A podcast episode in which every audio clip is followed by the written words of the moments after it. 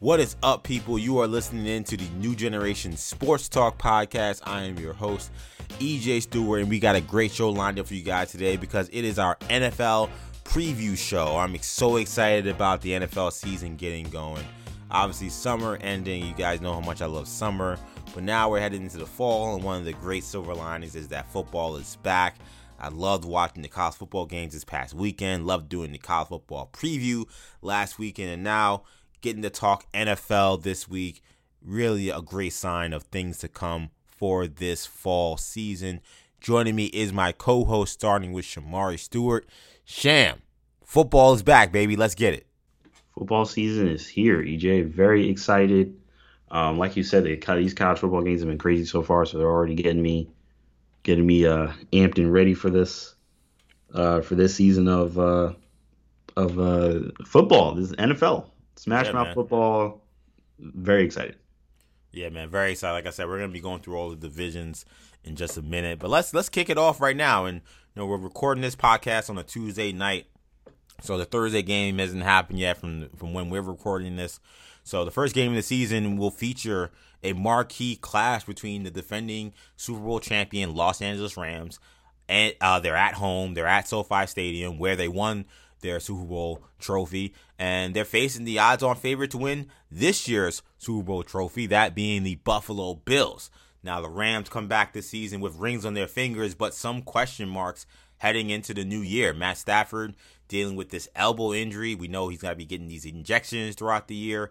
There's been limited participation from him in training camp. There's been concerns about whether or not this injury will linger throughout the entire season. They're also absorbing the loss of Von Miller, who, by the way, now is on the other side playing for the Buffalo Bills here in week one.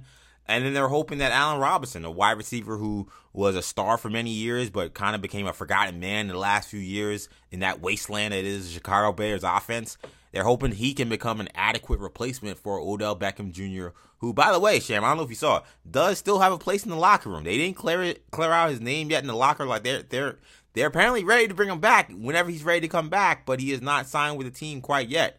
Right now, it's Allen Robinson's role to fill opposite Cooper Kupp. So a lot of question marks for the Los Angeles Rams. Meanwhile, the Bills, a lot riding into this season for them. They're a team that, you know, coughed up what would have been an epic playoff win against the Kansas City Chiefs, but the defense couldn't get off the field in overtime or towards the end of that game.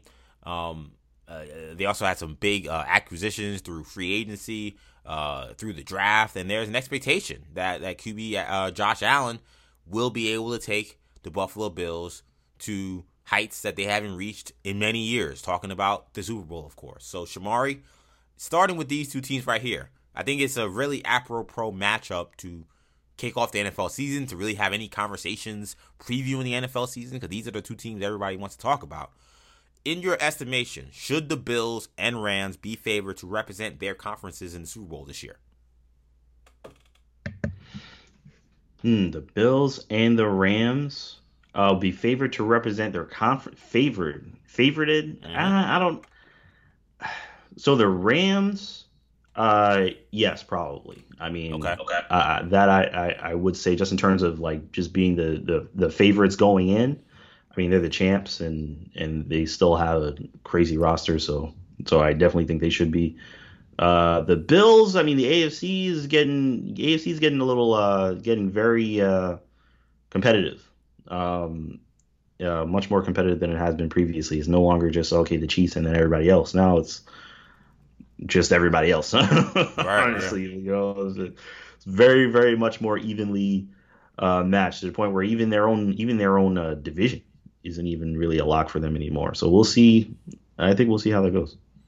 Yeah, I think I go the opposite. I think for me, the Bills, I would say yes. I think they should be favored to come out of the AFC. The AFC is a gauntlet. It is brutal. But we'll talk a little bit about kind of how I see the season playing out. But one of the main reasons why I think the Bills should be favored in the AFC is because of how much better they are than everybody in their division, the AFC East. Because remember, in order to really be favored to go to the Super Bowl, probably want to win the conference, probably want to become the number one seed heading into the AFC playoffs to get that home field advantage. They want to play in Orchard Park in that, you know, frigid, you know, zero temperature, possible snow kind of weather. And they're in great position to do that. You know, I think that we'll talk about the AFC East later in the show. I think there's reason for optimism for some of these teams in the AFCs, but I don't think there's any real expectation that these teams will be able to match up with the Bills and possibly win that division. I was a fool picking the Dolphins to win that division last year. I think you can hear right now, I'm not doing that again this year. So when you look at those other teams and the teams that are comparable in talent, the Bengals are a really talented team. Of course, they won the Super Bowl last year. Chiefs are still very talented. The Broncos just got Russell Wilson. We know about the Ravens. We know about the Chargers. We know about the Chiefs, of course, who they still have Patrick Mahomes, even though they lost Tyreek Hill. So those teams are going to beat up on each other in many ways. The teams in the North are going to beat up on each other. The teams in the West are going to beat up on each other. And the Bills don't really have anybody to dance with as another dance partner that's really going to possibly take 2 or 3 games from them within the division. So I think the Bills, yes, I think they are the favorites to come out of the AFC because of their talent, one, but also just how the schedule is going to break for them. But then when you look on the NFC, that's where I pause. Should the Rams be the favorite? Maybe, but I think that there's a lot more questions about the Rams than I think maybe some other people are willing to give credit for. I think that, for one, automatic Super Bowl hangover. I mean, just there are so many teams where they win a Super Bowl, and because you saw them get to the mountaintop, the impetus is to just be, well, they're going to do it again because we saw them do it last year. We know they had the capability and we know they had the talent. And if they bring back a lot of their roster, if they don't have any super major departures, though they do have a few, then you think, well, of course they should be the favorite to come back. But just the way history works, that doesn't normally happen. I don't know how many times we see Super Bowl winners come back the next year and don't win the division, don't even make the playoffs. So I think maybe it's a little bit of a weird answer, but I almost feel like just because of just the way the history has worked, I can't say for sure, yes, the Rams are definitely the favorites, especially given some of the concerns with Matt Stafford, who I do think this elbow injury could potentially be a problem for them throughout this year. They have no other answer for him if somehow he has to miss games or he can't play up to his normal capabilities. Now, do I think the NFC East has, world beaters? No. I think that a lot of it is kind of projecting that some of these other teams that maybe also have issues or maybe are kind of on the upswing can maybe take a bigger leap than most people are expecting. So it's either, the Bucs and the Packers surviving the injuries, the attrition lost through free agency that they could, somehow overtake them. Or it's a team like, the 49ers where Trey Lance takes a step that nobody expects, or the Eagles where Jalen Hurts takes a step that nobody expects, or some other team comes out of nowhere, like the Vikings or someone like that, and say this is a team that has talent, but they just need a new coach. So I think on the surface, I can understand making them the favorites, but I'm not necessarily bullish on the Rams because it just was a weird offseason. Will McVay, stay or go? Aaron Donald saying, I may retire. Okay, you gave me money, I'll come back, but I'm going to be swinging helmets the next time I get into training camp. Stafford with this elbow thing. I just don't feel great about where the Rams stand right now. So, Bills, yes. Rams, will be my answer to that question.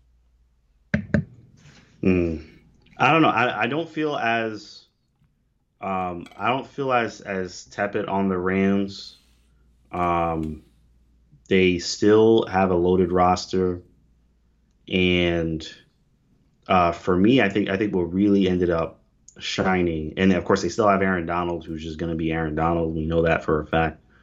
And for me, I feel like they still got Stafford and they still got Cooper Kupp, and those are just factors that I think are just, I don't know. Of course they still got Ramsey. They're still stacked, and I don't know. They are going to be riding high for sure. Super Bowl hangover, absolutely. But I don't know. I just, it's something, I wouldn't say something feels different. I wouldn't necessarily say something feels totally different about these teams because we've seen other great teams go down. But just in terms of, are they the favorite? I feel like they got to be the favorite. Partially, like you said, because they're just in their conference. There's no one else there that you can clearly point to and say, right? No, yeah, they can definitely take them down. It was the exception of possibly Brady. That's kind of the only Brady, and the rest of the Bucs which is basically whoever left standing. Yeah, basically, Brady and everybody else on that team. Those are kind of the only ones. But outside of that, it's just them for me. And like you said, I'm kind of the opposite when it comes to Buffalo. I gotta see what I know people don't have faith in Tua, don't have faith in Mac. I don't know. They're getting, particularly Tua. They're trying to stack these teams, and I gotta see what they do. I gotta see. I don't see the Bills as being. I don't see the Bills as being as kind of unbeatable or like front runners, particularly when it comes to the postseason. Josh Allen kind of gets his deer in headlights kind of thing, and yeah, you can't say that about him last year though. You can't say that about him last year. Yeah, he was trying last year. In that game against Kansas City, he was putting on a show. Yeah, he was going last year, but we gotta see. I don't know. I feel like we gotta see. I still have to see it from Josh Allen, so we'll see. All right, so we'll get to more conversation about the AFC East later on in the show. But I actually want to talk about the most talked about division in the AFC right now, really in the league right now, as we race through these divisions on this preview show. I want to talk about the arms race that took place in the AFC West this offseason. And it has many thinking that this division will for sure have the most competition. So the Broncos added QB Russell Wilson. They've already linked him to a big extension. Now he has all those talented stable of skill players. They have that talented defense that's already intact. So Broncos looking like an interesting team. You got Davante Adams, much to Shamari's chagrin. Now he'll be catching balls from Raiders QB Derek Carr as the Raiders look to take another step after making the playoffs last year. But now they have a new coach in Josh McDaniels.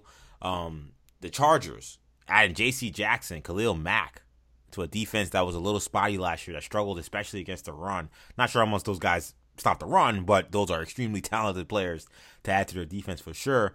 And now they hope that Justin Herbert really takes that next step into superstardom. And, of course, you got the Chiefs' kingdom. At the end of the day, the AFC West runs through the Kansas City Chiefs. We know what Patrick Mahomes has done.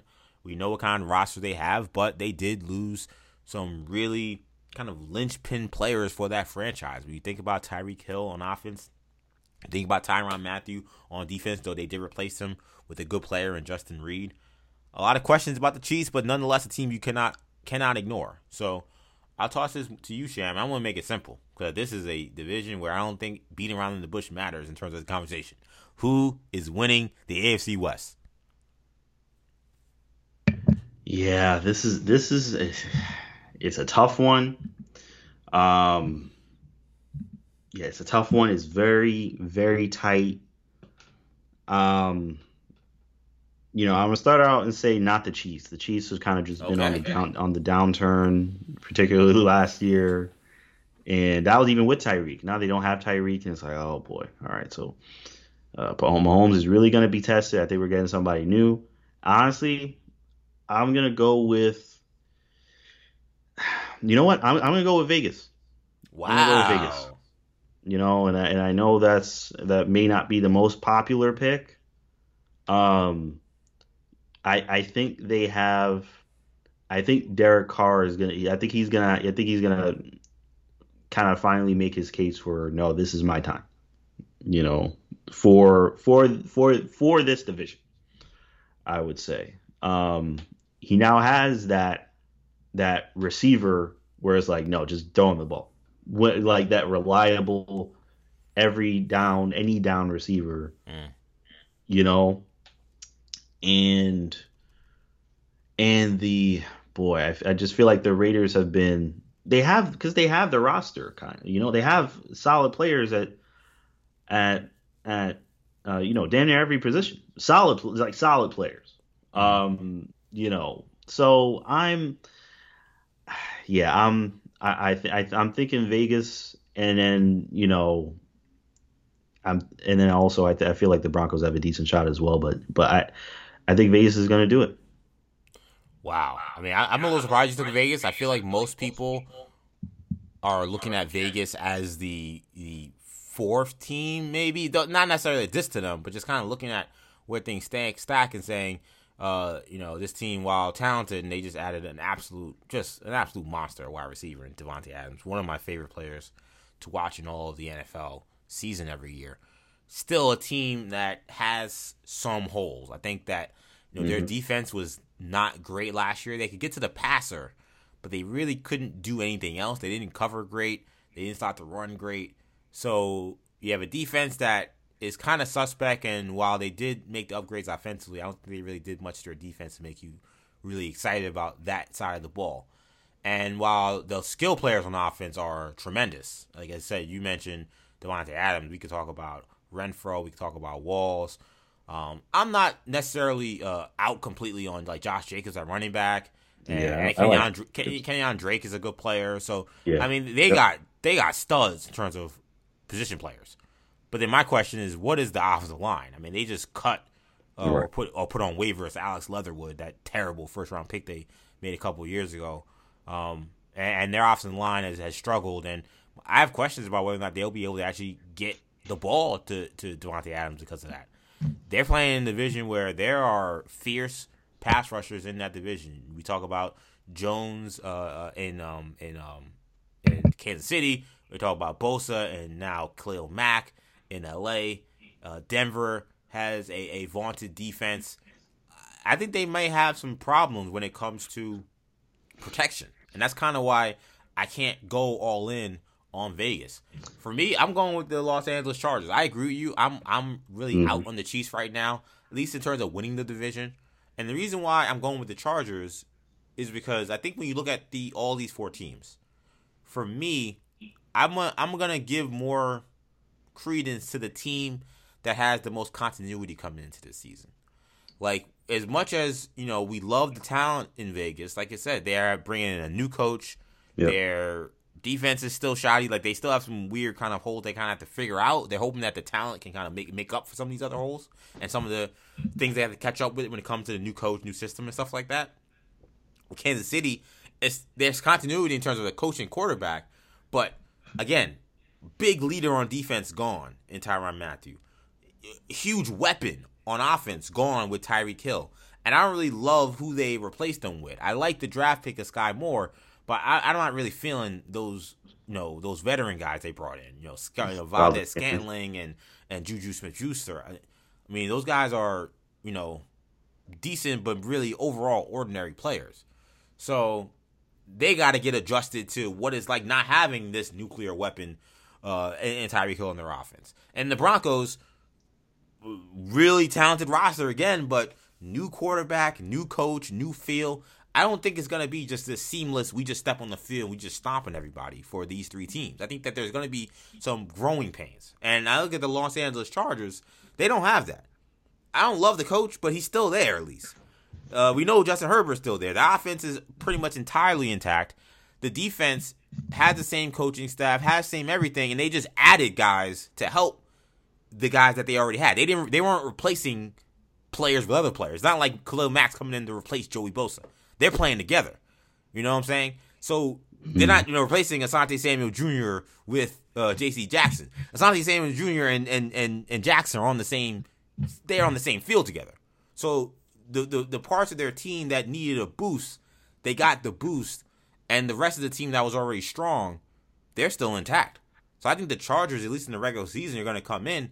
I think they're going to come in like gangbusters. I mean, when you look at their roster, man, I don't know how. People run to the Bills and say they're the most talented roster. I know the Chargers didn't make the playoffs, and we all know why. But I don't know how you don't look at the Chargers and say that team absolutely might have the most talented roster. I'm looking at Keenan Allen, Mike Williams, Austin Eckler at running back, Justin Herbert, Corey Linsley's playing center. They got Rashawn Slater at left tackle. He had a great rookie year. Bosa, Mack, Kenneth Murray at linebacker. J.C. Jackson now, Asante Samuel Jr., Derwin James has signed a massive deal. They got a squad. So I'm really high on the Chargers, and right now they're my pick to win the division. I think the fact that they don't have to worry about some massive changeover in regime and scheme and in system, and they already have a talented roster to begin with. I think last year's experience will go a long way. They coughed it up last year, no question about it. I think they lost a game to the Texans last year down the stretch. And, of course, that terrible disaster of a last drive against the Raiders last year. I think they'll learn from that. I think you'll see them grow. My only hang-up with the Chargers, and this is I struggle to even call it a hang-up. I think it's just more of a, is he ready? Honestly, it's Herbert. And it's not that I don't think he can win. It's – I don't know what it is. Is he, I feel it's almost like, is he ready to win now? You know? I feel like Carr is a ready-to-win right now, bring you deep into the playoffs quarterback. And Herbert, it has all the talent in the world, but I want to, is he there yet? And I don't know if he is. He has the talent to be there, but is he there in every other aspect? Intangibles, like leading a roster, you know, just pushing your team, like how we saw Burrow do, both at LSU and at Cincinnati. Just gutting your just pushing your team through on your back through the postseason. And or just quite frankly, just barreling through a regular season. I don't know. You know, I know the Raiders just got a new coach, of course. I feel like McDaniel. I feel like he's gonna. I don't know. I feel he's gonna bring some fresh ideas, some juice to this team. New offense, kind of better schemes. I mean, they have guys. I am pro, and I know McDaniels had a bad run in his first run as a head coach. I am pro the fit of Josh McDaniels and the Las Vegas Raiders. I am. You know, like this is a squad. They're going to score. They're going to score a lot of points. I mean, if there was ever a team where he had toys to play with, I mean, this is the team where he's got plenty of toys to play with. So yeah, this might be the most weapons he's had to use. Yeah, I was gonna say maybe since like he was running with Randy Moss and Wes Welker and them boys. He has the best receiver in the league, or arguably. Well, a lot of people think is the best wide receiver in the entire league. Yeah. Along with other, very good, you know, other receivers, even though they lost a couple of guys as well, of course. But it's, you know, this roster has a lot of talent, so I could see them. I see them going pretty far. I'm seeing Carr kind of just being in a different state of mind. The team has just been very turbulent. It's been so turbulent in Vegas for the past, you know, couple years, and I think McDaniel is going to bring some stability, some fresh ideas, and some just more energy to the team, to the city. I think this is just a different energy in Vegas, and I think it's going to lead them through this division, which is still going to be a gauntlet anyway. What are your thoughts on the Broncos? We talked a lot about the other three teams. Where do you stand on them? Yeah, like I said, I think the Broncos are the next team for me. Not that the Chargers aren't stacked as well, right. But, you know, I mean, even just looking at, you know, even just their depth chart, I mean, it's just, you know, pick your poison. I mean, of course they got Russ, which that's its own thing, right? I mean, he is what I'm sure many people would argue could be the best quarterback in the division already. They still have, of course, Devontae. Well, I don't think anybody would argue he's better than Mahomes. I'm gonna slow that down. Well, all right. I mean, fair enough. I'm gonna slow that roll. I mean, I think he could have a better year. You know, I think you could have a better year than Mahomes. I'll say that right now. I don't know if that's a hot take, but I think, you know, I think he's on a much better team. And I'm not feeling it. I'm not feeling that. I'm sorry. I think he's. Look, I'm just saying. I don't think Mahomes is gonna have as good of a year. He's gonna run into some buzzsaws. I was looking at the Chiefs' schedule. I mean, they have a very hard schedule. They do. They might not make the playoffs. I'm not necessarily. Wow. I'm not saying that's gonna happen, but there's a lot of potential L's on that schedule. So yeah, I don't like their schedule either. I mean, you know, neither of us picked the Chiefs. If he struggles this year, or if he goes on those slumps that he went on last year, they could lose like 3, 4, 5 straight. Like if you just, I mean, look, they start the year. Let's give the people the schedule. They start the year, yeah, at Arizona, home against the Chargers on Thursday night, at Indy, at Tampa, Vegas at home, Buffalo, at San Francisco, bye week, then home against Tennessee, and the first like obvious W is November 13th against Jacksonville. Now. they're a very good team. So I'm not saying they can't win five of those games or whatever. Like, them teams got to play Kansas City too. But, like I'm saying, like, the first game where I'm like, okay, they're washing this team is Tennessee in November. If they were to go, like, 2-6, I wouldn't be like, oh, man, they're a trash team. I'd be like, I mean, they had it. That was those are a lot of tough teams they were playing. This is the NFL. All in the back half of the schedule gets easier, but it's not easy. I mean, they got to play Chargers again. They got to play the Rams. They got to play Denver. I think they're going to miss Cleveland December 4th. So they'll miss Deshaun Watson's return, so they get lucky there. They actually got to play Denver twice, and they got to play Vegas again. Now, they do get Seattle. They do get Houston. They do get Cleveland without Deshaun. They get Jacksonville, as I mentioned. So there are a lot of wins. There are wins there at the end there. But it's not even like, oh, we could just rattle off 6-7 wins in a row in the end and we'll be fine. So a strong start for KC is going to be important. That's why I mentioned that having all that, you know, turnover and trying to kind of figure yourself out. Like, you can't learn yourself in that schedule.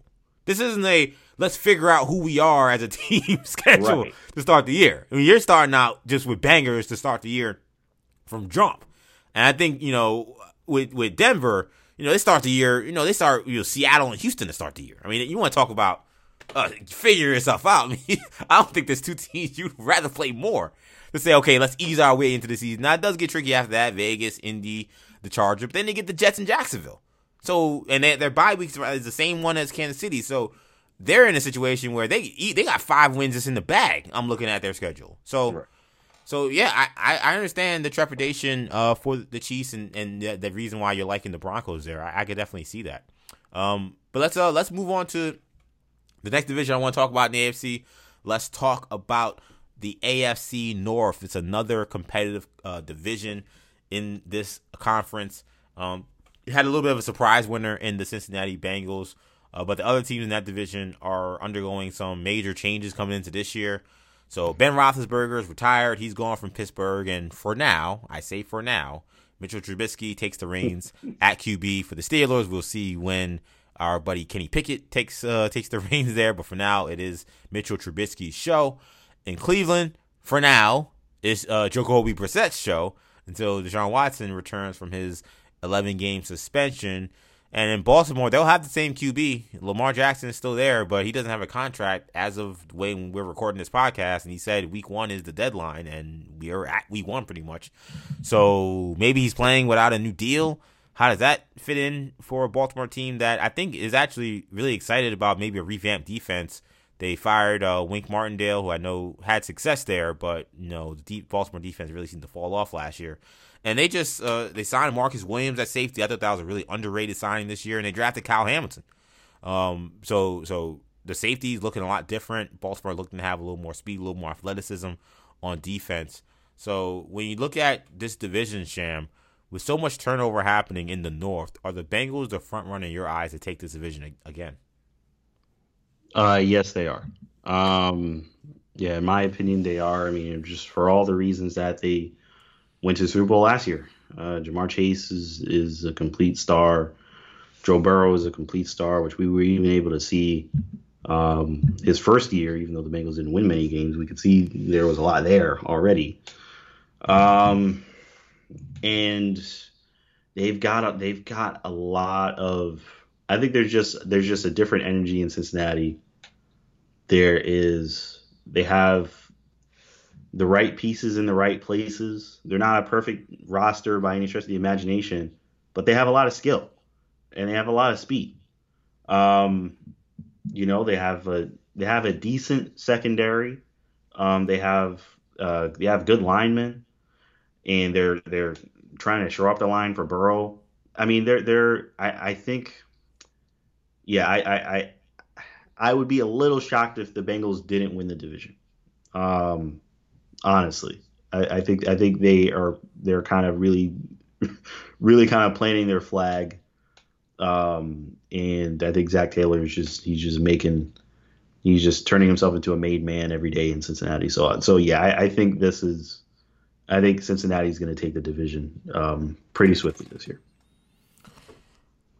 in the great words of Lee Corso, not so fast, my friend. Shout out to Lee Corso. Hope he's doing well. I know there's been a lot of clips circulating with him not doing so great on College Game Day, but you know, Lee Corso, an icon. I want to make sure to shout him out.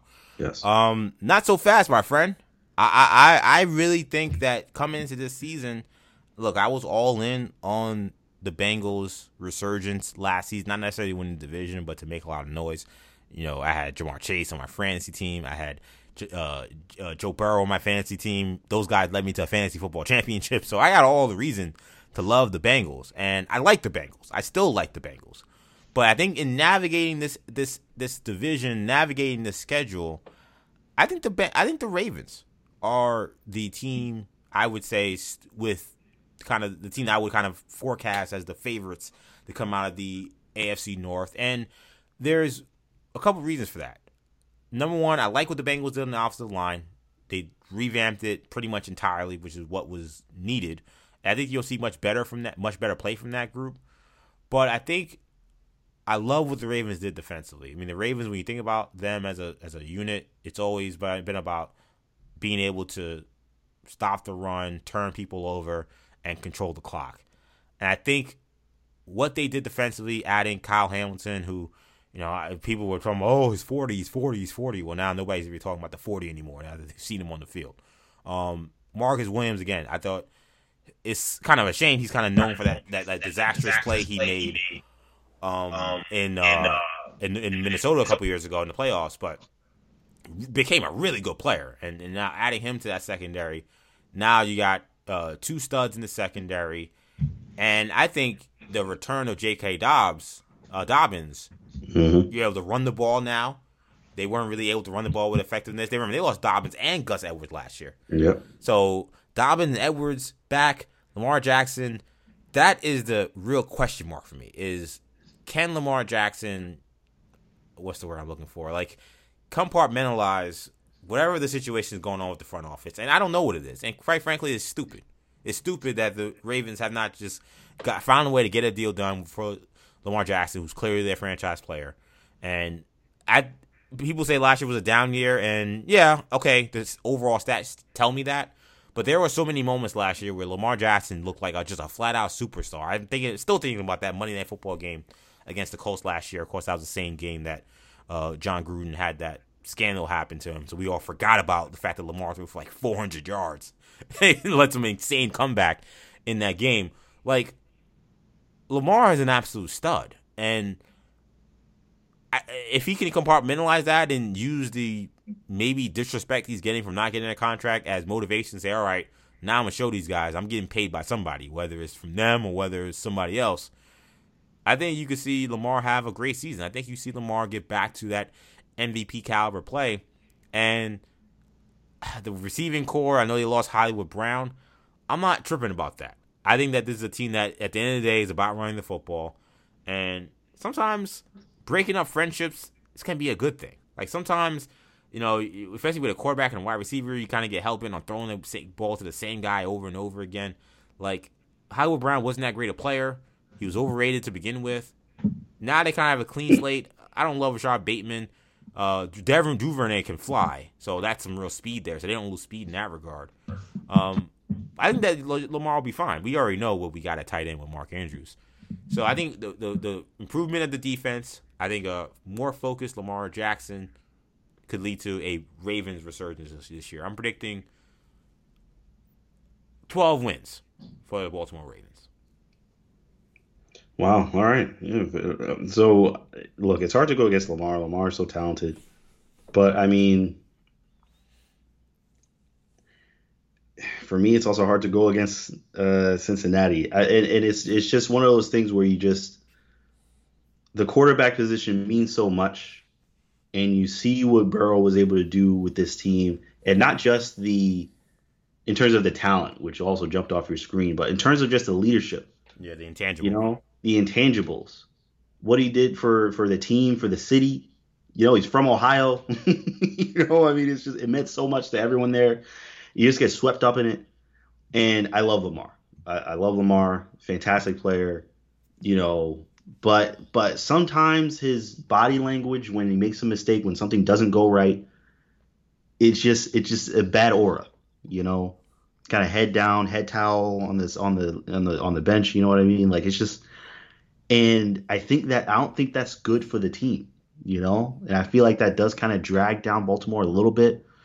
And again, nothing to say about his talent. He's a fantastic player, but I feel like sometimes he gets in his head a little bit. So, you know, I feel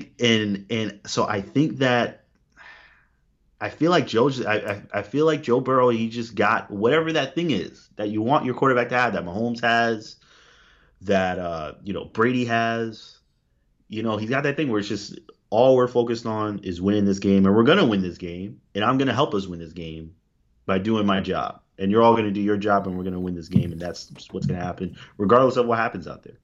You know, and not that Lamar doesn't say those things, but sometimes it's just, if you feel like, it feels like when something hits him, it's like he's just, you know, and it's kind of like, oh my God, here we go, and then it's just, you know, it rubs off on everyone. So I feel like the person, the leader in the locker room, is going to lead the Bengals through those tough times, whereas the Ravens are going to need more help, you know, and I feel like the roster, to me, it just isn't deep enough for them to do that. So that's just how I feel about it. It seems like Shamari's asking the question to Lamar Jackson. You think football is still fun? Shamari's saying that football was not fun for Lamar Jackson last year, and that he needs to maintain a positive attitude. And I see that. You know, I'm not gonna pretend like I haven't been the body language police for other players that play for my teams, Julius Randle. Or others in other sports as well. So, you know, Javi Baez. So yeah, I that's not nothing. I agree with that. And you do wonder again, now that you have this contract thing, and who knows, maybe by the time we're recording this thing gets hammered out. But with this contract thing hanging over, you know, does that play a factor into this as well? It's a fair question for sure. I think with the rest of this division, Pittsburgh, I know Mike Tomlin's never had a losing season, which is still insane for as long as he's been coaching. Trubisky's just not a player to me, so I'm out on him. So it's hard for me to really see much for the Steelers, even though I love their defense. And Najee Harris better have a good season, because he was my first pick in fantasy football this year. So, and I tell you what, Shamari, this George Pickens guy. This guy is a monster. George Pickens is a stud, yo. Yeah, this guy, you know, already looking like the steal of the NFL draft, getting him in the second round. So The cupboard's not bare. It just might not be any. It might not turn to much this season. Like maybe they win 9 games. Maybe they sneak into a playoff spot, whether it's Trubisky or whether it's Pickett at some point. But I don't think really we'll know what this team is moving forward really until next season. Next season, I think you'll say, okay, the defense is good, but maybe getting a little older. And now these young offensive talented players they got, Deontay Johnson, Claypool, Freiermuth, Pickens, Najee, with some quarterback. Let's say it's Pickett now, year 2. He looks like a guy. Now you're saying, okay, Steelers this year, you should go deep. This, this season, I think that probably you're saying it's more of a let's see what we got kind of year. Browns, I don't think there's really much to talk about until Deshaun comes back, and he's coming back too late, I think, to really make a difference. We talked about that a bunch on the podcast a couple weeks ago when the suspension came out. Let's get over to the AFC East real quick. So we spoke about the Bills at the top of the show. They obviously come in as big favorites in the East. There's some optimism that these other teams, though, are at least ready to turn the corner, if not, you know, challenge the Bills for the AFC East crown. So there's real hope that with Tyreek Hill and the revamped offense of the Mike McDaniel, that the Dolphins could make it back to the playoffs for the first time since 2016. There's hope that the Jets, with them adding more weapons around Zach Wilson, that they maybe could make another jump. They shore up their historically bad defense last year. I mean, their defense was just abominable. They gave up 40 points, I think, 3 times last year. They shore up that defense through free agency, through the draft. So there's hope that maybe the Jets can turn the corner, maybe get their first winning season since 2015 when they went 10-6. Oh my God, that's crazy. That was that long ago. And the playoff drops even longer. They haven't been in the playoffs since 2010. And look, the Patriots, I think there is some anxiety about what the hell's going on with the offensive staff. You got, you know, the clown Joe Judge. You got the other clown, Matt Patricia, there. But you still got Mac Jones, who had a very impressive rookie season. And you hope that he can show that he is that franchise guy, that true heir apparent to Tom Brady in his second year. So, Sham, which one of these teams, let's take the Bills out of this for a second. We talked about the Bills for a lot. I'm not necessarily asking you which one of these teams will have the best season, because I think the expectations for all these teams are different. So I don't want to say, the Jets will have the best season, but that might not mean they have a better record than the Dolphins, let's say, or even the Patriots. But which of these teams do you think should be most excited about heading in the right direction this season after the season's over? Like, which team can look back at this season and say, okay, given what we wanted to do, given what the expectations were, we should be really good about what happened this year? I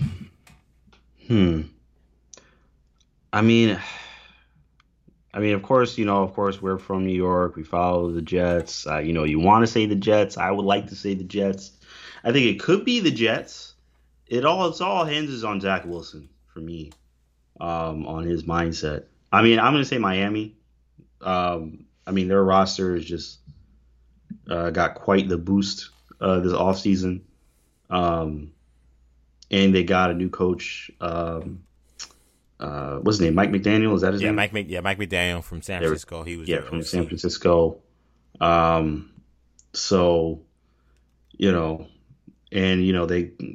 a bunch of new talent. Of course, Tyreek Hill. They got Raheem Mostert. They already have Jalen Waddle.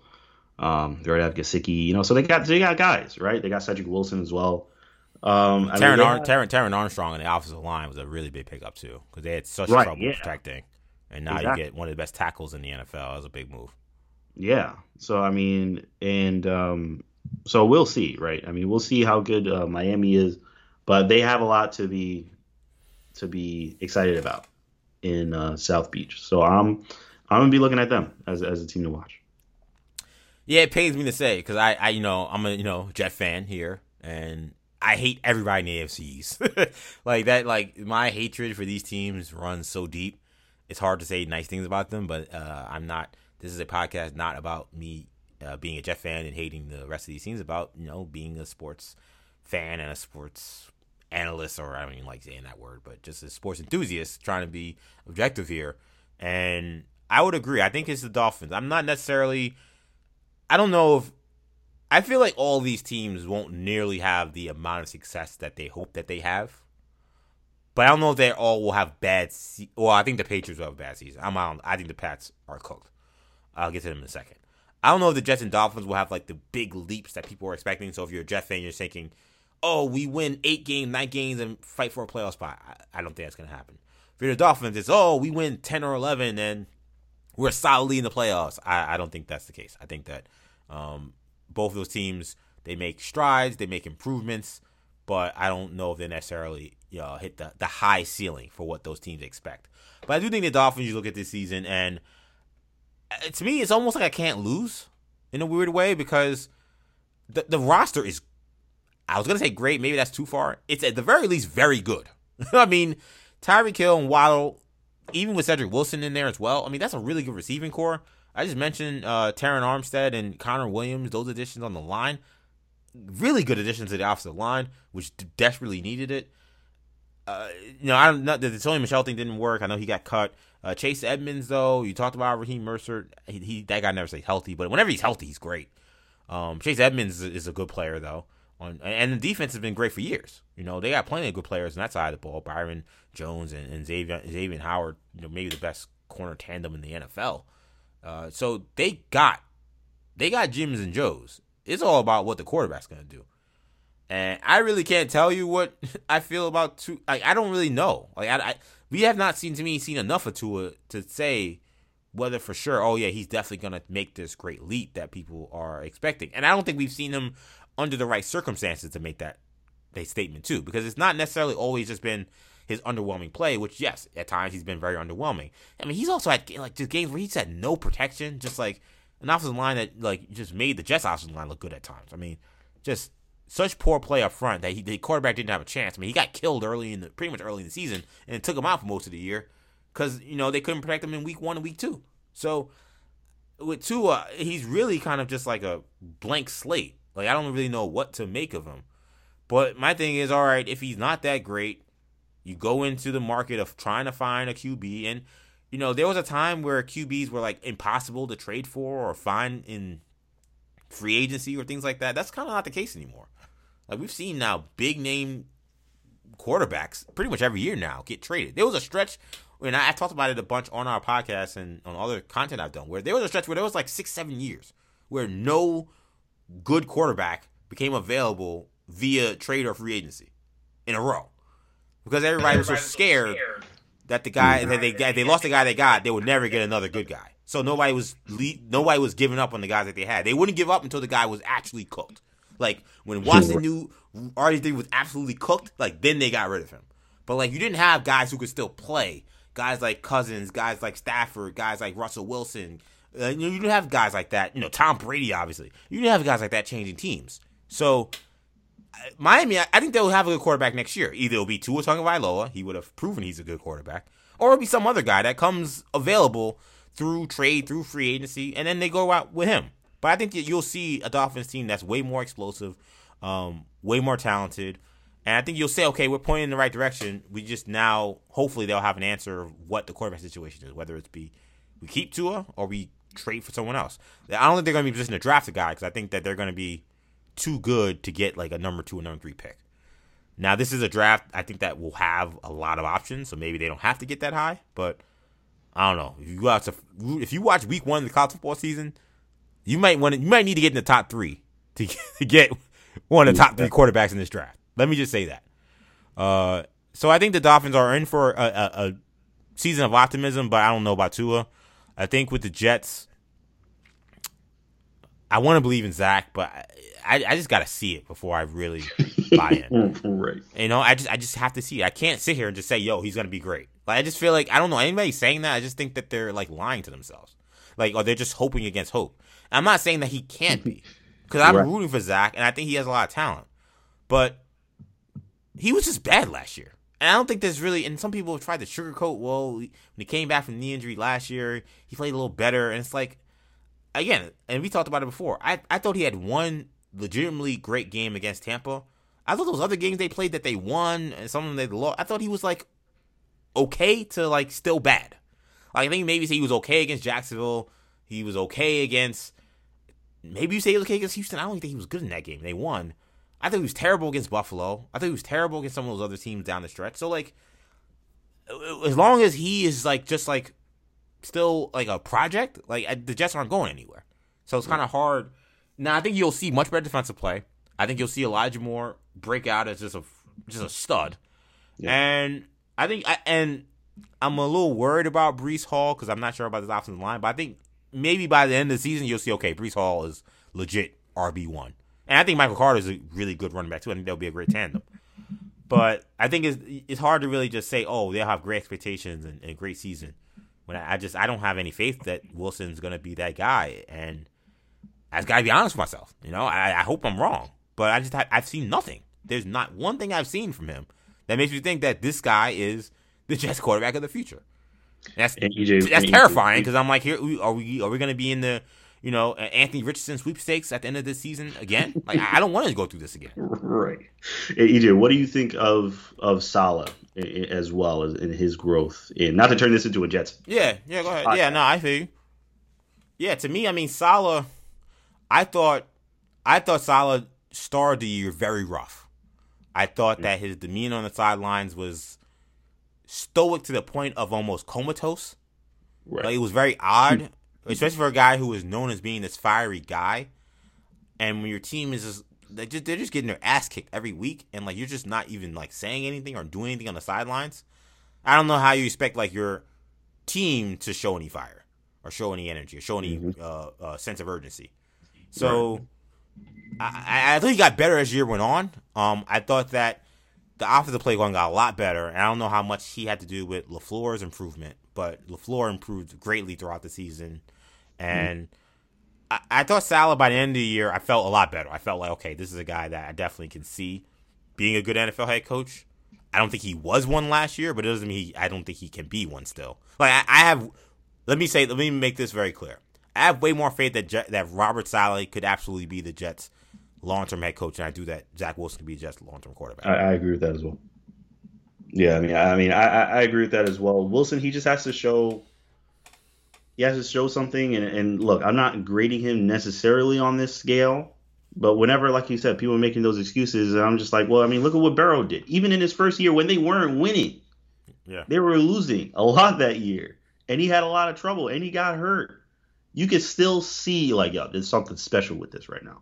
Absolutely. And it was indisputable. With Zach, you saw a complete potential train wreck that could never go anywhere potentially, or it could be great, I don't know, but... so it's just you just haven't seen it yet, except for like literally like a couple plays. Not even I wouldn't even people give whole games. I give him like a few plays of where you're like, oh, but to me, like the Tennessee game in week whatever 3, I think it was 3 or 4. Yeah, the Tennessee game and the Tampa game, you could say, okay, that looks like a guy that could be a star quarterback. There's no other game in the season that he looked like that. There's none. Like if you're telling me it's more than 2 games, you're lying. Yeah, it's just it's. So, I don't know. I got to see it. That preseason, of course, before he got injured, didn't look good. So, I don't know. We'll see how it goes. Yeah, and quickly on the Pats, I think the Pats are cooked. And it has nothing to do with Mac Jones. I just think that, like I've said before, I said this on CBS Sports Radio a couple of weeks ago, I think the Pats have run out of gimmicks. I think that they've run out of gimmicks. I think they've run out of smoke and mirrors. And that's why you're seeing this, we don't have an offensive coordinator thing that they're doing. And, don't worry, the guy that was a special teams coach and the guy that was a defensive coordinator, they definitely know what they're doing in developing a young, promising quarterback. Like, they're just doing stuff that I think that they're throwing stuff against the wall and seeing if it sticks at this point. And I think Bill Belichick's doing a disservice to Mac Jones, because I was someone who was not high on Mac Jones coming out of the draft. I thought the kid played pretty damn great, considering like what I expected from him. And I think even beyond that, I just think as a rookie quarterback, he had a really great season.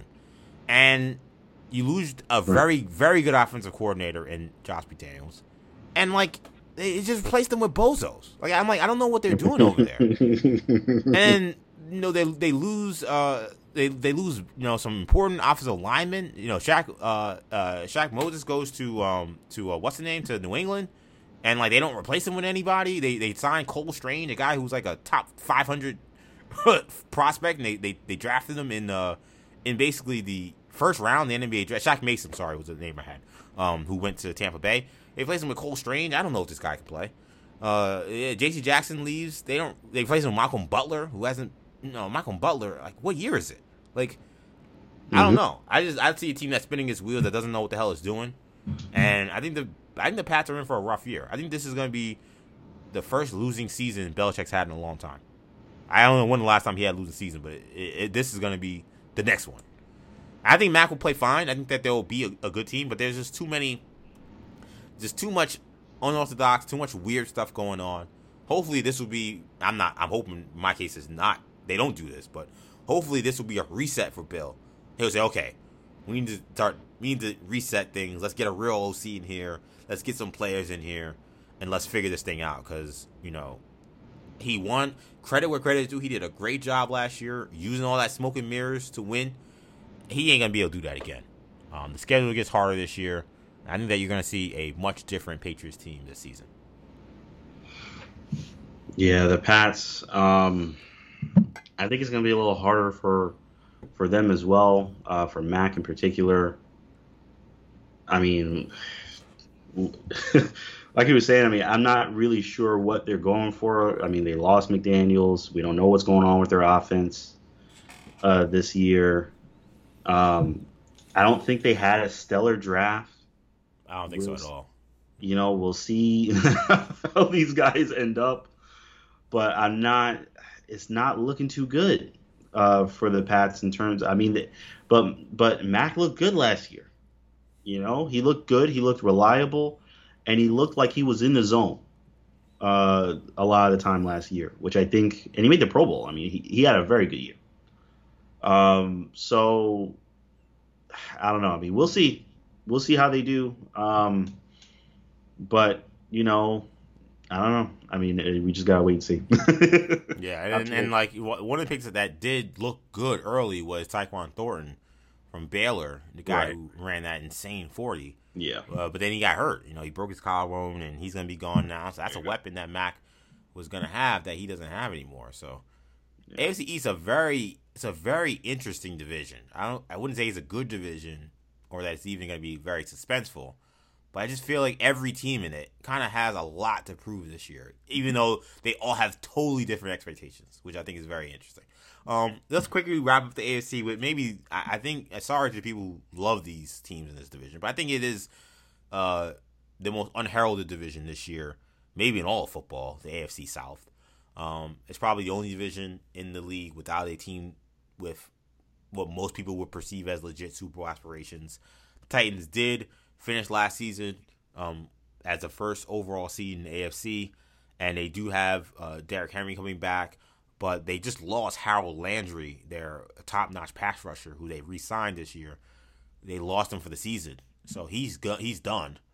And you know, they lost A.J. Brown as well, so we'll see what the Titans are this year. The Colts dumped Carson Wentz for Matt Ryan, so now there's a ton of pressure on head coach Frank Reich to get that situation going in the right direction. The Jacksonville Jaguars are hoping Doug Peterson and some of the new weapons that they got can undo the damage one season of playing under Urban Meyer did to Trevor Lawrence. And then the Texans are, well, the Texans. So we'll see how their season goes.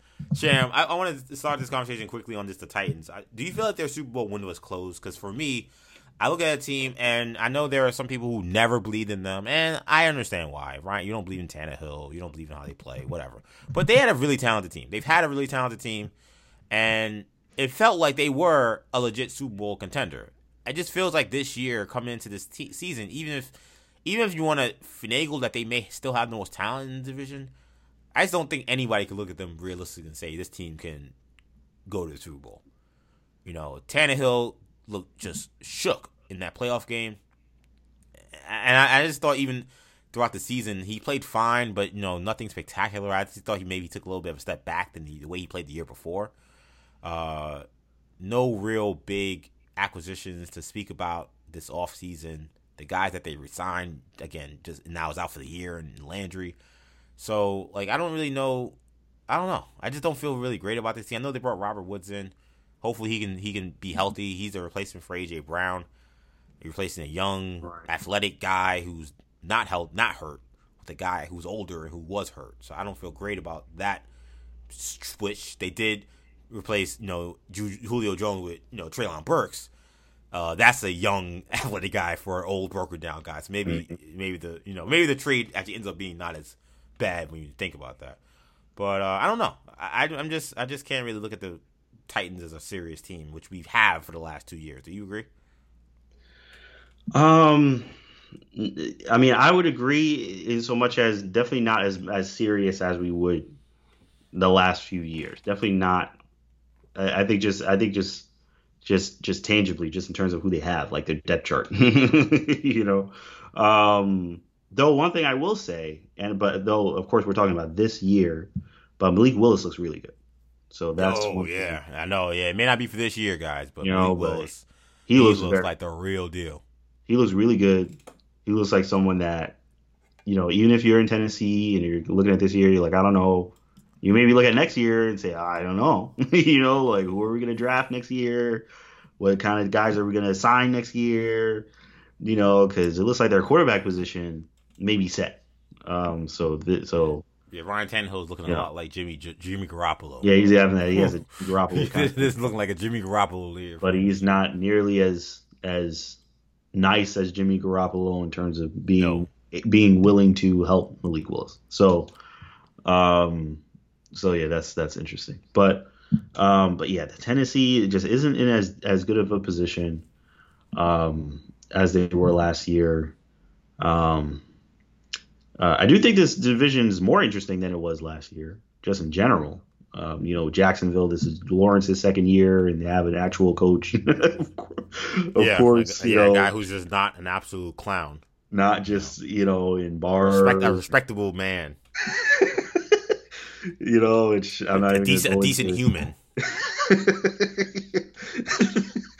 not even going to go down the rabbit hole of everything that happened in Jacksonville last year. You know, so they have. In my opinion, that sucked. You know, they have some kind of like structure, you know, so we could actually see Lawrence develop.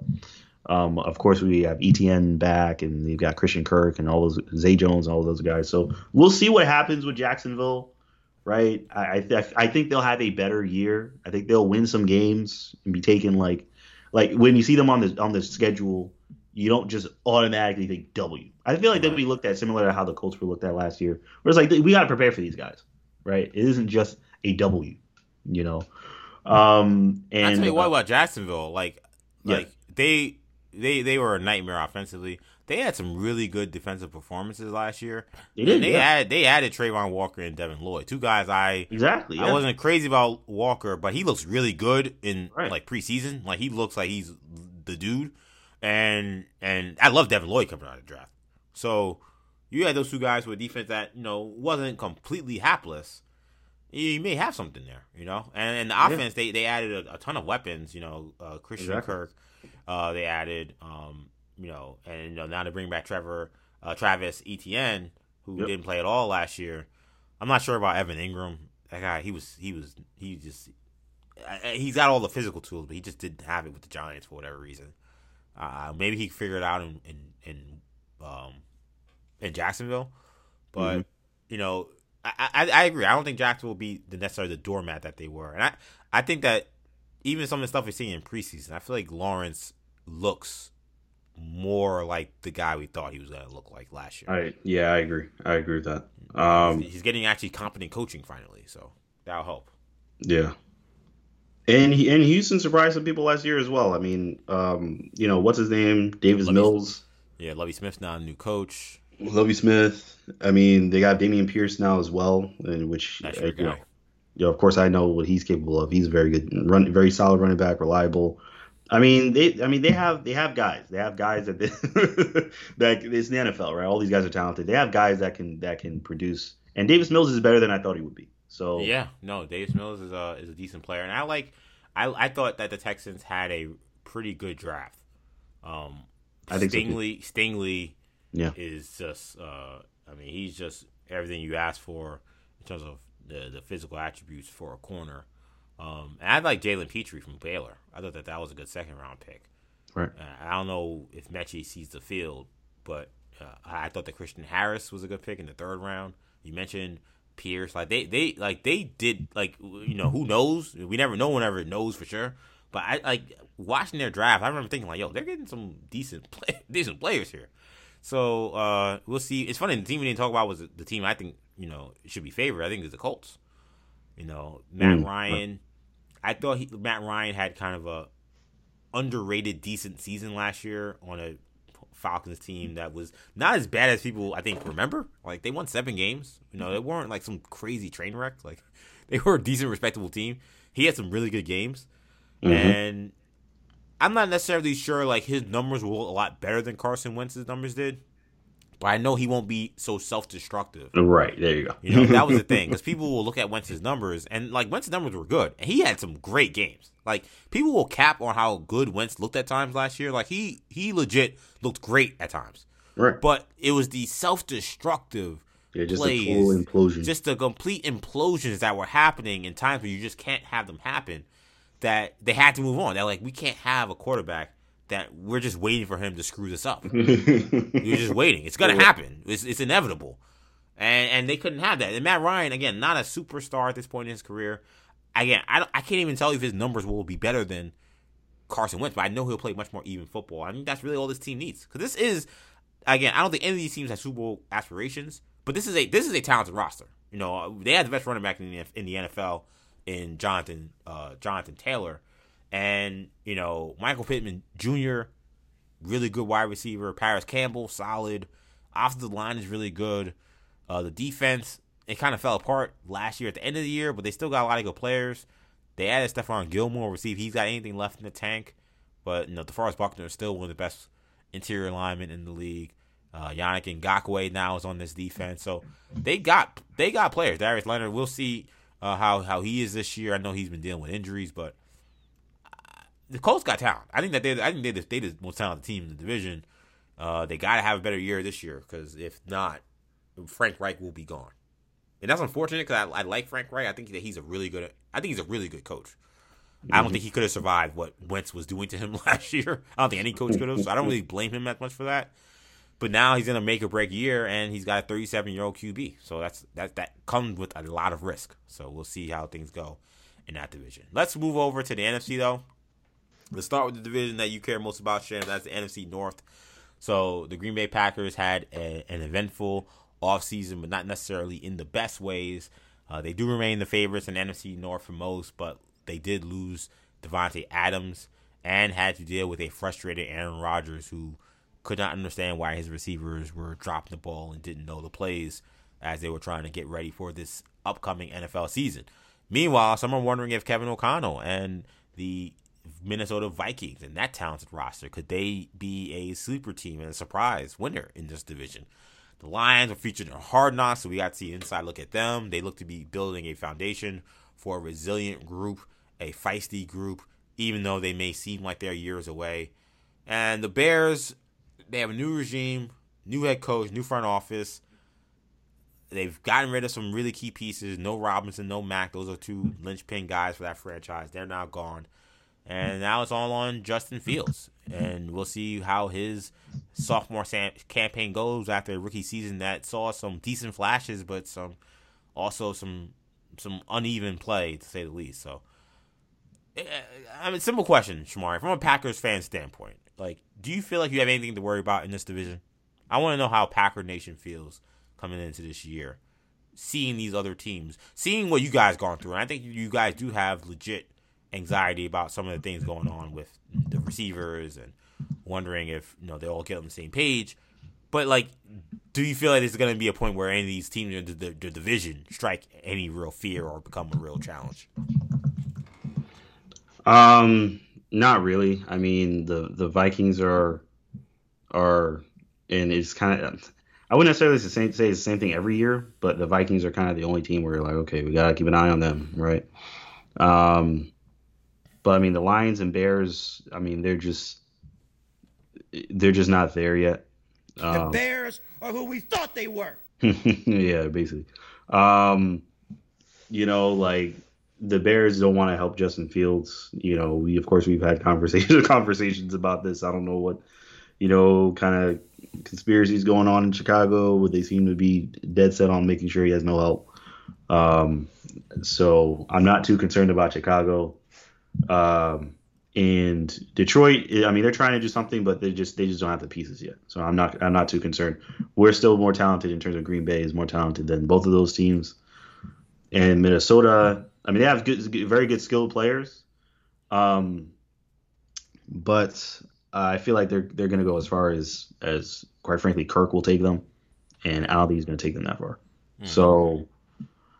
So I, you know, and ultimately, I mean, I think we have the best, you know, what some people would say is the best player in the most important position in the NFL, which is Aaron Rodgers. And he is still who he is, right? Like, he's still crazy talented. And, you know, the only issue is who's he throwing to. Now, that's kind of been the biggest problem. I mean, we just have – we drafted some guys, right? I mean, we got – Christian Watson, Romeo Doubs, who looks fantastic. Yeah. You know, to be honest. But we're looking at everybody else. We're kind of like, okay, we got Lazard. I mean, we got Sammy Watkins, and it's like, okay, I mean, you got the corpse of Randall Cobb still there. Yeah. Well, yeah, you know, we got Randall Cobb and Amari Rodgers, and it's like, all right, I mean, it's kind of hobbled together. So it's like, we got to see what we can do with this. You know, Devontae's not walking through that door no more. So, you know, of course, we lost the homie to the Vikings. I don't know why I'm forgetting his name. The edge rusher, Zadarius Smith. There we go. You know, of course, we lost Zadarius Smith to the Vikings. So. So, yeah, it's not, you know, we're not in an ideal position, but yeah, this is, you know, I think we're still in a pretty good spot. We're not like completely lost. It's not all is lost, but it's definitely not as secure as it was before. Yeah, I tend to, I'm going to say that, do they have something to worry about? Yes. I think they do have to worry about the Vikings. I don't think the Lions are a factor. They're a fun team. I think that they're kind of – I think the Lions are kind of low-key, like, America's team this year. Like, I know technically the Cowboys are America's team. But I think nobody feels threatened by the Lions. I think everyone just – besides maybe the people in the NFC North, of course. I know you aren't – you're not rooting for the Lions, and neither the Vikings or Bears fans. But I think everyone else is like, oh, hopefully those plucky Lions, like, you know, start to turn it around. Like, everybody likes their coach, and – they seem to have, like, a group of guys that are very likable, that are hardworking. So, you know, they kind of become America's team, and I like that. I think that's cool. I just don't think that they have really a good football team right now. I think that they're still a team that's looking towards, you know, the bottom of the NFC when it comes to the standings. The Bears are just not worth really mentioning. Their defense was actually pretty good last year, but they just lost Khalil Mack. Roquan Smith wants nothing to do with them. He's still in the roster, so I guess he'll have to just suck it up. But we'll have to see, I guess, kind of what happened with their offense. They didn't really do anything to improve their offense, which was, as Shamari mentioned, kind of egregious. They did bring in Byron Pringle. That's not enough to me to make me really excited. You know, Darnell Moody had a really good year last year, so we'll see if him and Justin Fields can continue the connection that they had. But Bears, not really a factor. The Vikings are a real team. I think there was so much bad juju around the Zimmer era by the end of it that it just prevented them from playing anywhere near their potential. Like, when you look at their team, I don't know how you look at the team and say, okay, this – what was their record last year? Like, I don't have it in front of me. But whatever their record was, like, I don't know how you look at their record and say, oh, they were an 8-win team last year. Like, I don't see an 8-win roster. Like, I don't know a team with – you know, Thielen was banged up a little bit, but, you know, Jefferson, Thielen, Osborne are your wide receivers. Dalvin Cook is your running back. I'm not here to bash Kirk Cousins. He's a good quarterback. He's playing at QB. They got the defensive player that they got, and the best you could do was 8 wins. And, like, you were just really like, not even really in the playoff picture. Like, that was a terrible season for the Vikings. I almost get the feeling that just anybody else but Zimmer and that coaching staff being there means that they're now a problem. I gotta see what's gonna happen with Andrew Booth. I know he got hurt in training camp, but early on, the word was that Andrew Booth, the second-round pick, looked like a real player at corner. Lewis Cine from Georgia, a little more raw, but he's playing safety, and now that defense, which was up and down last year, they add some young players to it, and if they can just stay healthy, I think that they're a challenge. I think the Packers will have some growing pains with these receivers. Their defense will help them kind of get past it. The Packers have an excellent defense. But I think there's still going to be some growing pains on offense, and that'll allow the Vikings to hang in there. I think this is going to be a very good division race. Yeah, I mean, it'll be interesting. It'll be – look, I think there's going to be a lot of weeks – this season where I'm going to be kind of scratching my head, like, what's going on? What are we doing? I'm going to be looking at, I'm going to be looking at, why am I forgetting our coach's name? LaFleur. Yeah, I'm going to be looking at LaFleur saying, what are we doing, LaFleur? You know, we got to do something about this. We'll see how things go. Our special teams, we got rid of our special teams coach, thank goodness. We got rid of that guy. So, yeah, hopefully the special teams. Bisaccia is now like the most highest paid special teams coach in history of football. Yeah, there you go, right? I mean, Bisaccia, our special teams, if nothing else, our special teams should be solid. Or we shouldn't be losing any games for several weeks on end because of that, that alone. So at least I know that's not going to be driving me crazy. But yeah, so I don't know. I think it will have to grow, like you said. But I'm not too concerned still. I think we'll still win the division pretty handily. Let's get to the NFC North. A lot of drama encapsulated the Buccaneers offseason, you had Tom Brady retiring, then you had Bruce Arians retiring, then you had Tom Brady unretiring, then you had a lot of the losses on the offensive line through free agency, injury, and retirement. Then Tom Brady disappeared for 11 days. Then he came back with a weird face. And it's just a lot of questions about what the hell's going on with him. But they still appear to be the most talented group, despite all those issues that the Buccaneers appear to be dealing with. You do have the Saints. They lost Sean Payton. You have Dennis Allen. He ran the defense that had been elite for the last few years. He's not the head coach. His last head coaching go-around was just abomination with the Raiders, but he's getting a second crack now with the Saints. You also got Michael Thomas back as well. He was one of the elite receivers in the league before he went out with an injury. You got the Panthers launching the Baker Mayfield experiment with Matt Rule and his possible last chance as a head coach. And you got the Falcons in a little bit of a rebuilding year, but you do have Kyle Pitts. You do have now rookie Drake London. You look to see if that maybe is your passing duo of the future. Certainly two physical specimens now running routes for the Atlanta Falcons there. On the Bucs, Sham, do you feel like all the adversity will finally catch up to the Bucs and Brady this year?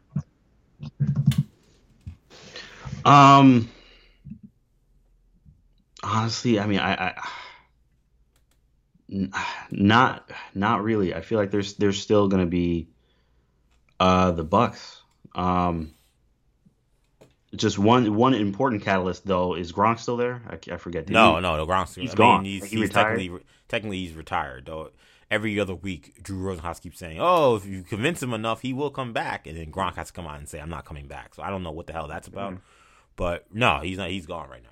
Yeah, so Gronk is gone. That'll be a wrinkle for Brady. Well, we'll see how that goes. But no, I think he's still pretty set. I'm not too concerned about the Bucs in terms of whether they'll still be the team for this division. I've said before, to you, of course, I'm not the biggest Baker guy. I don't believe in Baker like that in terms of like, oh, Baker is going to lead this team to, really anything. I mean, I don't know. I just don't. I haven't seen it in Cleveland. I don't see it in Carolina. I mean, we'll see how it works with Matt Rule, but I don't think I don't think much is gonna happen there. The Saints are interesting. I mean, I'm interested to see what New Orleans does. That I'll say. I mean, they have Olave. Of course, we saw what happened with Jameis last year. Very sad to see him get hurt the way he did. But I mean, they were 5-2 with him healthy. They were 5-2. He was playing, right? Mm-hmm. He was playing. He didn't look bad when he was playing. It's not like he was, a detriment or anything. He was leading that team. So I'm curious to see what New Orleans does. I think they can win a decent amount of games. I think they can still be a good team. And they still have very good players, both on offense and defense. So I'm looking forward to seeing what they can do. But for me, the team is still the Bucs. And the Falcons just still have a lot of growing to do. And I don't know what their quarterback situation is. So I feel like they're just going to be vying for the draft next year. I think the Bucs are the team to look at for this division. Yeah, I think it's the Bucs. I don't think they're as good though as these other recent Brady teams. I think that you still got Mike Evans and Godwin. We'll see if he's healthy coming back from injury. But we've seen that, and I think Brady and Fournette and the defense lost some guys, but they got enough of a decent core that I think that they'll be mostly fine. I think this is a good Bucs team. I don't think it's a great Bucs team. I don't think this is a team that I look at and say, this is a team that definitely is going back to the Super Bowl or contending for a Super Bowl. I think they're a good team that probably should still win the division, but probably a step below the Rams and the Packers, and maybe even the Eagles. I don't know. The offensive line stuff scares me a little bit because when Brady has struggled in the past, it's been when people can get at him. And this is a division that has pass rushers. This is a division that can get after the quarterback. So I think they're going to have some trouble with that. I think that's going to be something to follow for this year. I think the Panthers will be okay. I think Baker will play fine. I just don't know if it'll be enough to make the playoffs. They're in a division that I think probably has two playoff teams. We'll talk about our playoff picks soon here. So now it's like, okay, do I think they're going to get three? I find that unlikely. I think Baker will play fine, but I just feel like it's a roster that's out on Matt Rule. Like, I'll be honest, I think Baker, going to Baker was the right move for them. I think that there's any chance to somehow make this Matt Rule thing work. Like, they needed a new, like, voice and face of the locker room. Like, the players, I think, were just checked out of Matt Rule by the end of the last season. I don't think he should have been retained, to be honest. So, like, they were dead on arrival with Sam Darnold coming back this year. There was no chance they were going to be competitive.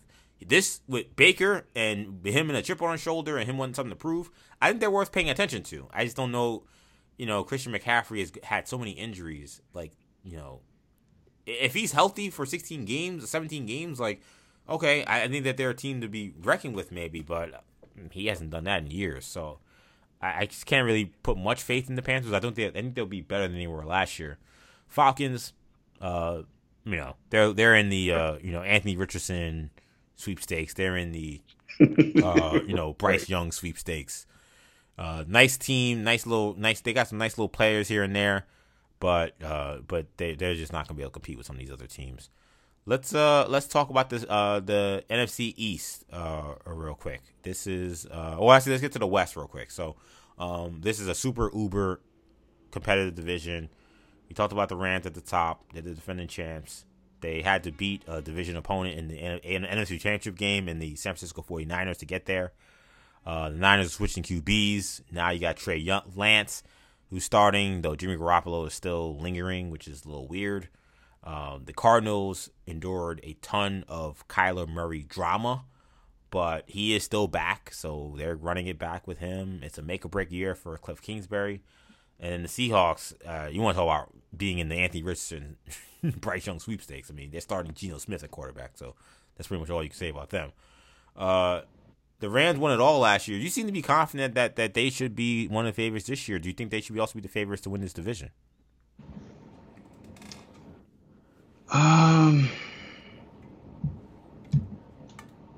So... alongside here, what's going on? What's going through your head? All right, and this is the NFC East, right? No, this is the West. The West. Oh, the NFC West. Okay. Yeah. So, I think it's gonna be closer than a lot of people think. I like Arizona, right? I like Arizona a lot. You do. Kyler, even with the suspension to Hopkins and the Kyler drama. I do. I think Arizona's still a very good team, and they have. I feel like for me that this is a similar situation to Baltimore, you know, Los Angeles, the Chargers. Just in terms of, can Kyler get out of his head? Right? Can he lead this team? Can he be the guy to lead this team to that next level, bring them to that next level of nothing is going to stop us, right? Because Kyler's another one. Anything happens, and it's just like, oh, you know, oh my God, oh, here we go again. Just kind of rolling his eyes, you know, head towel on the bench, just, you know, yelling at guys on the sidelines. I see that all the time with Kyler, and it's like, dude, you know. So I don't know. So I have to see that from him. I feel like the Rams got to be the kind of be the front runner, but I'm also looking at San Francisco. I don't know what Trey Lance is going to do, but they have so much talent on that roster. It's just like, you know, they could be as good as they want, and Shanahan's a fantastic coach, but how good is Trey Lance? That's kind of where we're going. We knew they were kind of with Garoppolo, and Seattle's kind of in no man's land right now. With them losing Russ and everything, so yeah, I mean, I feel like LA they have to be kind of the front runners for this. Yeah, I think that they're. I know I was a little down on LA to start the show, but I feel like this division. I don't think it's as good as it was last year. I think that they're clear front runners this year. The Lance thing, I it's not the same as the Zach Wilson thing. It's not that dire, but it is definitely I just got to see that he's good before I'm going to say he's good for me. I think that physical tools there, looks extremely talented, but what I've seen from him was ordinary or at best. What I've seen from him in this preseason and in training camp, what I've heard about him, it hasn't really given me much excitement. Now, things could change and he can get better for sure, but until I see that he's the guy, I'm not going to say the 49ers are unseating the Rams for this division. And I think the Cardinals are a dangerous team. I think not in the way you're thinking. I think that we'll see in a couple of minutes. I do have them still in the playoffs, but usually in these kind of make or break years with a coach that's on the hot seat, it usually goes one of two ways, and really mostly one way. Either the team really rises up and takes some massive leap and they go really far, like Tom Coughlin taking the Giants to the Super Bowl, or like the just bottom falls out. Like, again, they just stop listening to the guy. They don't think that the guy really is going to be there much longer, and they lose 10 games. I think that the Cardinals are at risk of that.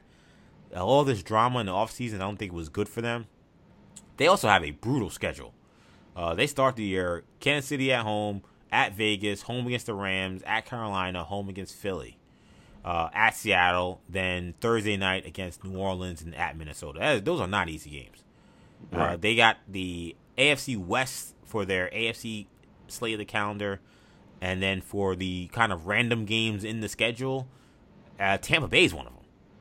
So they got a tough break there. Now, they got New England for the other one.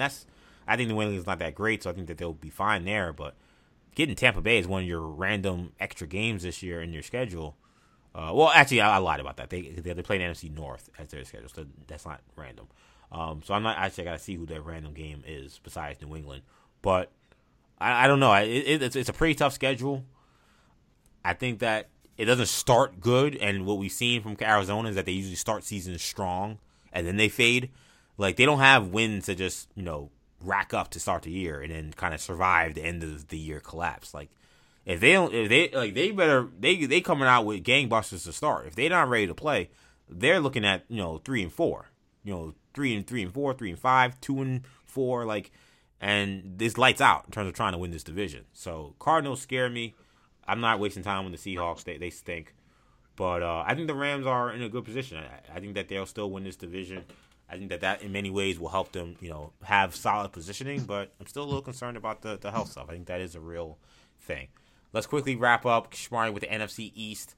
I feel like with these teams, the Cowboys suffering some major losses on the O-line just recently, and the departure of Amari Cooper. Then you got the Eagles. They added A.J. Brown. They just added C.J. Gardner-Johnson this week. They already had a very busy offseason to start, and they're still adding guys. And then there's the question of whether Jalen Hurts can truly be the guy taken to the promised land. The Commanders were a mess for all things not having to do with football, but their terrible owner and Daniel Snyder. But on the football field, they're bringing back a familiar faces division in Carson Wentz, who we talked about earlier. And then you got the New York Giants. They hope that Brian Daboll and Joe Shane can start to build a foundation for a team that can finally start playing some competitive football. Let's really center the conversation around Dallas and Philly before we get to our picks and get out of here, Sham. A lot of people see Dallas and Philly kind of going opposite directions, it feels like. It feels like Dallas is a team that's on the decline. It feels like Philly is kind of ascending. Do you see it that way? And if so, do you think that's kind of how the division goes this year? I do, and yes. So I do see it that way, though. Micah Parsons is a superstar. Yeah, every time I want to bury the Cowboys, I keep thinking about Parsons. He's a superstar. He's a very, very special player. He could be as good as he wants to be. If he wants to be one of those greatest ever types, he can. He has a talent. So that's something that you just can't discount. He's just one of those players where it's just like he could just totally wreck a game. He could change the game. So. So we have to see how he progresses, honestly. But yes, honestly, the Eagles are extremely dangerous. Of course, I've been following the team very closely. I'm in the Philadelphia area, and I mean, just in the little that I've seen, the little preseason I've seen. This team looks incredible. It looks about as good as Philly fans would want them to look. They look about as good as Philly fans would want the Eagles to look. And in terms of how good is that, it's deep in the playoffs good. They look that good. Jalen Hurts looks zeroed in.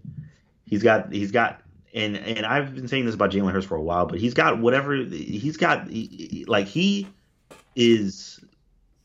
so focused, and he is very knowledgeable, always of course saying the right things, not in like such a media trained kind of way, but just in terms of like he's a good leader.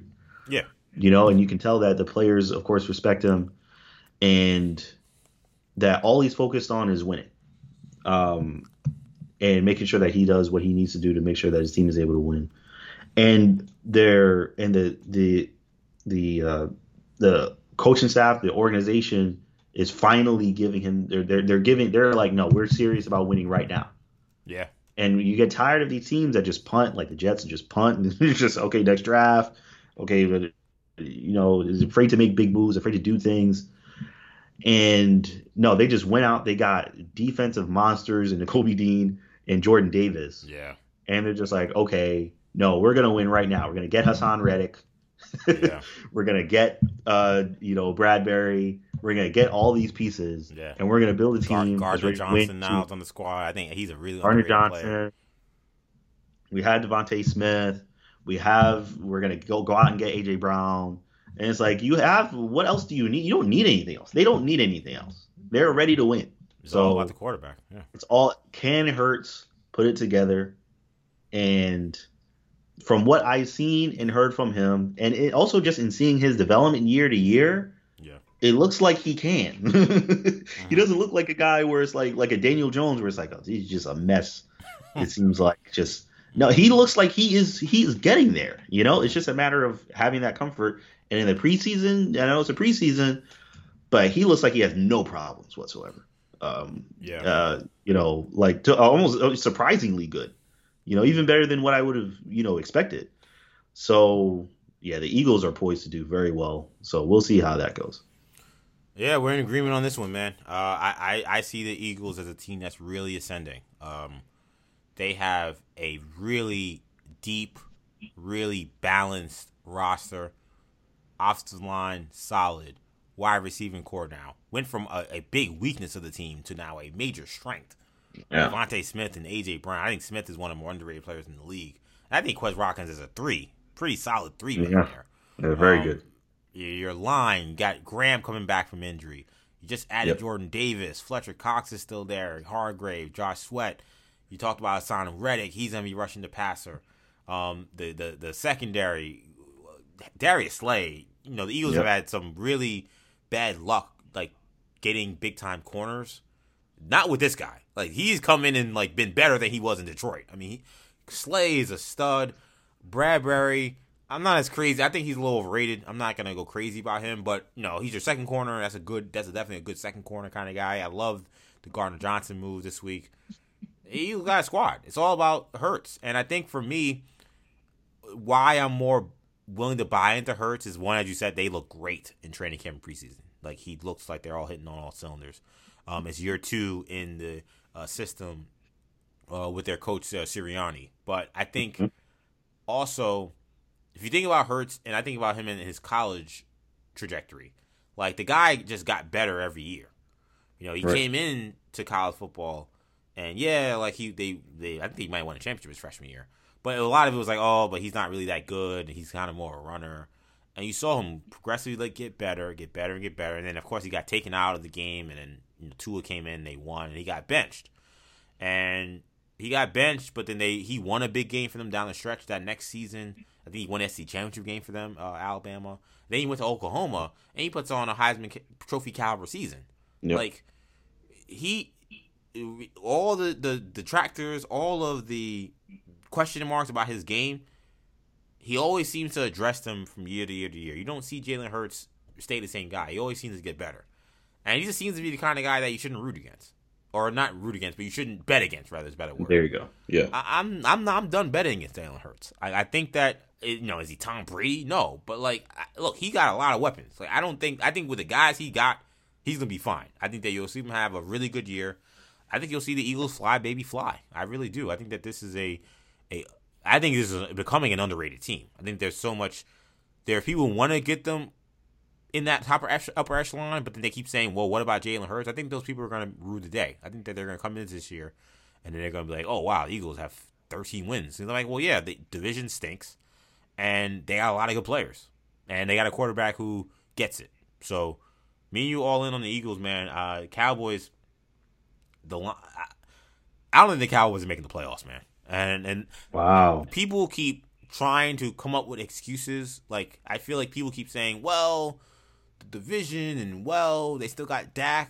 Like, I don't think you could legitimately look at the Dallas Cowboys this year, a team that was good but not great, and just lost like so many big pieces, and just say, oh, well, there's definitely still a playoff team. I don't.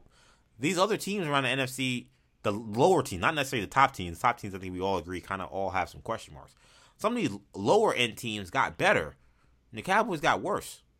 Offensive line's worse. Receiving core's worse. I don't really know what the defense is going to be. I don't want to say the defense is worse as a whole, but as a whole offensive group, they just look very mediocre. I don't see a plus offensive line. I don't see a plus receiving core. And Zeke and Pollard, like, I mean, those guys have been around the block for a minute. Like, I don't look at them now and say, oh, they're a plus running back tandem. Like, I think they're decent. I think they're probably average, but the Cowboys got names. I don't know if they really got a legit great roster. So I look at their roster and I compare it to Minnesota. I compare it to some of these other teams that I see fighting for wild card spots. I don't see it. I don't see them making the playoffs, man. Wow. Yeah, I mean, it's possible, you know. It's just on paper. And a lot of it for me is also going to come down to Dak, you know. I mean, that's Dak, the thing. It's not even that I don't even like Dak. I just feel like they're asking them to do way too much. Like, they really legit want him to be Superman. And that's like, yo, he's not Superman. Track. And like, oh, Dak, lead us to the lead us to the promised land. It's like, I mean, with what, you know? Like, you gotta help him out. Yeah, you just can't just give him, okay, here's CeeDee Lamb, all right, have a good day. Like, they didn't do anything else. Like, I like when Gallup is good when he's healthy, but I can't trust Gallup to stay healthy. You know, like, Cooper's gone, Wilson's gone. I mean, just leaving all these guys. So I don't know. I mean, Dak's a great player. I think the Cowboys are still going to have a decent season, just because I think I have a lot of respect for Dak. I think he's a very good quarterback. I respect him too. I mean, we're not people who hate on Dak. Me and you. Yeah, no, not at all. I think Dak's a great. I think he's a good leader. I think he has that what you want in your starting quarterback. I think he's got it.